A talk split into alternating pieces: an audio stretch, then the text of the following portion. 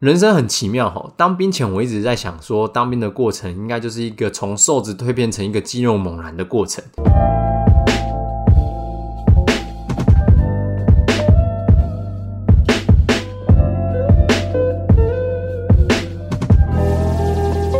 Ryan Little，嗨，欢迎收听不睡的人，我是尾追。现在时间是凌晨两点，我们进来聊一点不是那么深夜的话题。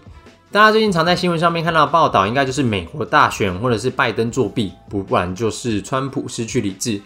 但是其实台湾人最关心的啊，不是川普、拜登谁当选，而是当选之后，我们到底需不需要练习唱中国国歌《义勇军行进曲》？歌名听起来很帅。目前打不打起来我不知道，但选举会进入到第二波，目前是一个事实。话题带回来，这阵子新闻疯狂报道之后啊，原本我周遭一些不关心军中事务的人，已经开始关心起来哈。他们一直在想说，如果今天真的开战了怎么办？其实他们想多了。有当过兵的人都知道，现在不是我们要不要打，而是我们有没有资格跟人家打。我打个比方，有大家有在玩游戏吗？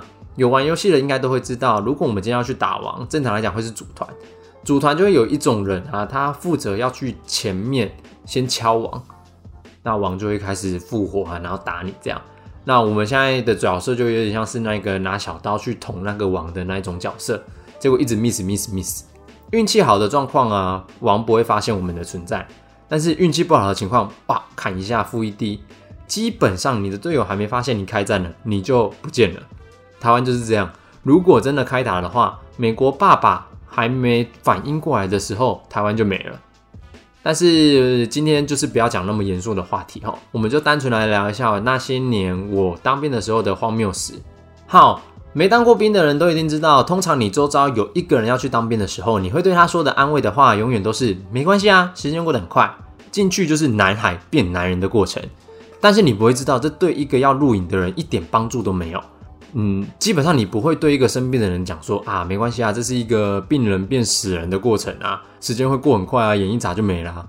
除了这些乐观派的安慰话，还有另外一一群人，他是属于理智派的，他们会说进去就当学东西就好啦，搞不好出社会用得到。这种话就跟你小时候老师跟我们讲说你要学好数学，将来一定用得到一样。结果长大之后你才发现微积分一点屁用都没有。上一周有一个朋友，他跟我讲说，哎哎哎。你们电视上那个战车啊，它从那个路上这样经过，真的很帅。你们当兵的时候真的都是这样训练的吗？这个问题我真的思考了很久，真的很久。我那个时候在想，说我当兵的时候到底有没有出过什么任务，或者是做过什么训练，是我打仗的时候可以用到的？嗯，没有，我想不到我打仗的时候可以用什么啊。但是我。可以分享一下我在当兵的时候学到的三个大技能。首先，第一个技能，它全名叫做营区安全演练，俗称隐安，又称躲猫猫。这种训练顾名思义啊，就是要维持营区的安全。他们平日啊人比较多的时候，它叫做战备训练，有点像是你学校的，如果今天上课人都在的那种状况。但是假日的时候人会比较少。所以我们会集结全校的人员一起派代表出来，这种时候我们就叫做营区安全演练。我第一次听到战备跟营安的时候，我想说哇，很帅呢！刚下部队就可以接到这种任务，我脑袋就开始幻想，戴钢盔啊，全副武装，手拿实弹，然后长官命令一下的时候，迅速戴上防毒面具，然后攻在某一个地方，枪起，然后很帅这样。有看过波波西杰克森吗？就跟里面他们的。那个蓝军跟红军大战一样，但是现实的状况是这样的：一样会有一个长官走出来，但是他会派一个另外一个人出来，他会说：“好，现在开始下达营安状况演练。”待会的演练情况是这样的：待会洞八山洞的时候，会有一名暴徒闯入营区，大家的任务是在十一点五十分前将暴徒控制，然后熟悉之后，所有人原地待命。然后八点半的时候准时状况演练，熟悉，然后我们就开始进入状况演练。对，这就是状况演练。它跟全员逃走中还要狂，因为全员逃走中起码他不是背着真枪，我们是背着真枪的，只是当然是没有配发子弹了。然后我们重点是，大家有听到那个时间点吗？它是从八点半到中午的十一点半，这之间有超级多个小时，我们要开始找人，所以他考验的啊，不会是暴徒的躲的能力，考验的是我们这些人躲在营区的能力。我们为了不要让督导官找到，所以我们就会改成我们才是要需要躲猫猫的那一个人。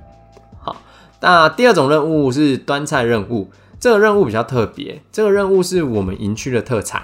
每到了某年呐，台南某间庙要举行很有名的高空烟火节的时候，我们的营区就会派人出任务。事情结束之后，我们还会有一天的荣誉假当封口费。那刚好那一年我就是那个幸运的。这个任务其实相对的非常简单吼，我们只要一早出现在任务地做点名，然后点名完他们就说就地解散。那你知道那个庙啊，离台南的某个观光区非常的近。所以我们就在下午三点，呃，我们就在一早去点完名之后，然后就说下午三点再集合。集合之后啊，我们就在那边猜想说我们到底今天要来干嘛的。一开始我们以为可能就是扫那些高空烟火所留下来的那些残余啊之类的，但是结果不是。我们的任务叫做帮表演团体端菜，动作只有两个，一是上菜，二是收餐，就这么简单。人生很奇妙哈！当兵前我一直在想说，当兵的过程应该就是一个从瘦子蜕变成一个肌肉猛男的过程。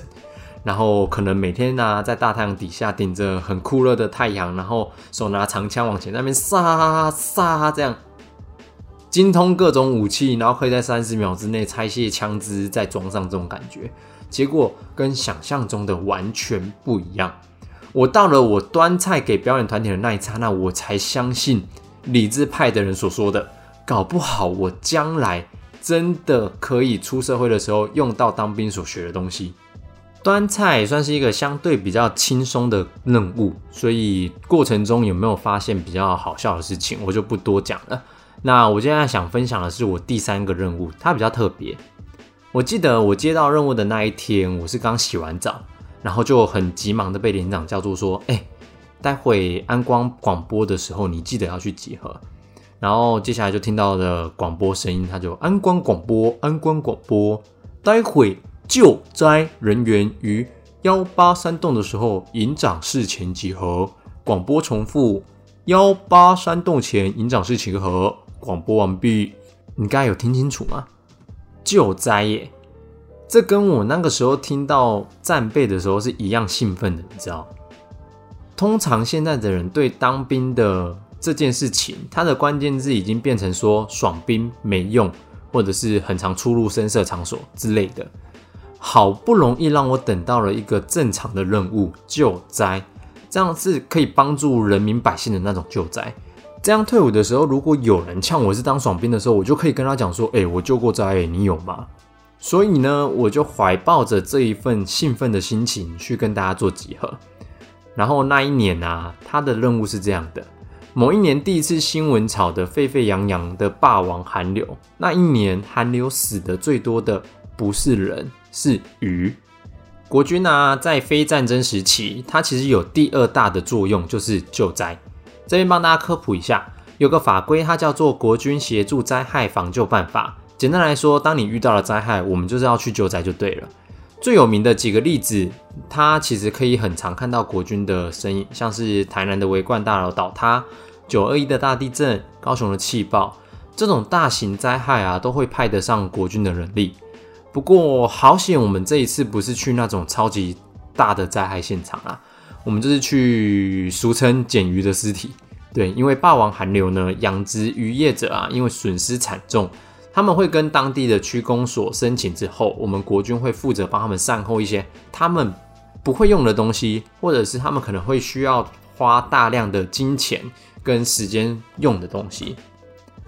那就轮到我们阿兵哥出动啦！一到那个现场啊，它其实味道非常的重，怎么形容呢？如果大家有过把虾壳放在袋子里面，然后忘记它，你打开那个袋子里面腐臭的味道。我们捡鱼的尸体呀，它就是那么的臭。当然，在我们捡之前，我们会需要做一些行前的准备，就是像穿戴一些装备。所以我们就准备了防疫的生化服，然后双层的手套，还戴外面还戴了再戴一层棉质的手套。水壶打满啊，水分也补给很多，垃圾袋背在身上。好，重点来了，没有口罩。对。贴心的渔民啊，帮我们准备了各种各式各样的防护东西，但是就是唯独忘记了口罩。口罩，所以我们就等于在了极度恶臭的鱼池里面度过了半天没有口罩的日子。那鱼塘啊，它是一格一格方方正正的。我们的任务也非常的简单，就是沿着那个鱼池边，慢慢的把它们先打捞上岸的鱼尸体捡到垃圾袋里面。印象中比较深刻的是，它除了无国鱼之外，还有龙胆石斑。那个龙胆石斑，它是快跟我们人一样大，一一条就不知道忘记几公斤了。那是要可能两三个大汉这样堆才有办法把它丢掉。还额外找了垃圾车来载鱼的尸体，那那个垃圾车也因为鱼尸体的重量太重，那轮胎都差点绕轰。好不容易我们就这样捡了一整天啊！其实我们当下是去一一个礼拜，那每个礼拜每一天去的人都不太一样，但是我大概是去了三到四天吧。刚刚忘记提到，其实我们整天都需要待在鱼塘旁边做公差，所以理当我们如果需要吃饭的时候，就是会有渔民。准备食物来给我们，像第一天我就非常期待那个时候的到来，因为也算是刚好可以休息的时间。结果大概捡了半天的鱼尸体，我们把好不容易把防护服都脱掉了，所以洗干净了，满怀期待接到那个白色的便当，然后撕开它的包装之后一打开，发现，哇塞，秋刀鱼便当。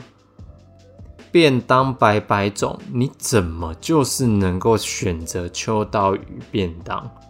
我们极度怀疑那些渔民就是为了要让我们吃其他的东西，所以就不给我们其他正常的食物。我们来捡鱼的尸体，结果你给我秋刀鱼的便当，根本惨不忍睹。所以这就是我的第三个任务：捡鱼的尸体。那当然，在这个任务还是得到了一些启发啦。因为渔民也是衷心的感谢我们国军能够去处理那些事情。那我们每一个营区是派了大概将近要二十个人去捡它。假设我们如果没有这些人，或者是我们国军的弟兄去帮忙他们处理这些事情的话，到时候整个尸体散发出来的可能不只是细菌，还会有病毒，甚至渔民可能需要花大更大量的金钱。或者是时间来去处理这样的灾害，所以这次的救灾也算是申请的适宜跟适当。当然，后面我还有去出过一些像是台风天啊，在乡公所待命，结果连睡七天的那一种的公差，这种我就不讲了，因为一讲完之后，真的会发现当兵真的能学到的技能有限。当然，我讲的是指的是义务役的部分，志愿役啊会比较辛苦，他们是真的需要下基地去打我们在讲的联勇或者是真正的作战。到这边呢，其实该分享的我也分享的差不多了，呃，就期待我们下一集我能够再跟大家讲多一点我当兵的时候的一些有趣的故事，例如鬼故事。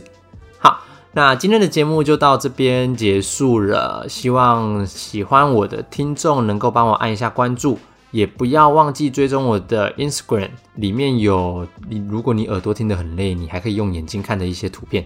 好，那就这样，我们下次再见，拜拜。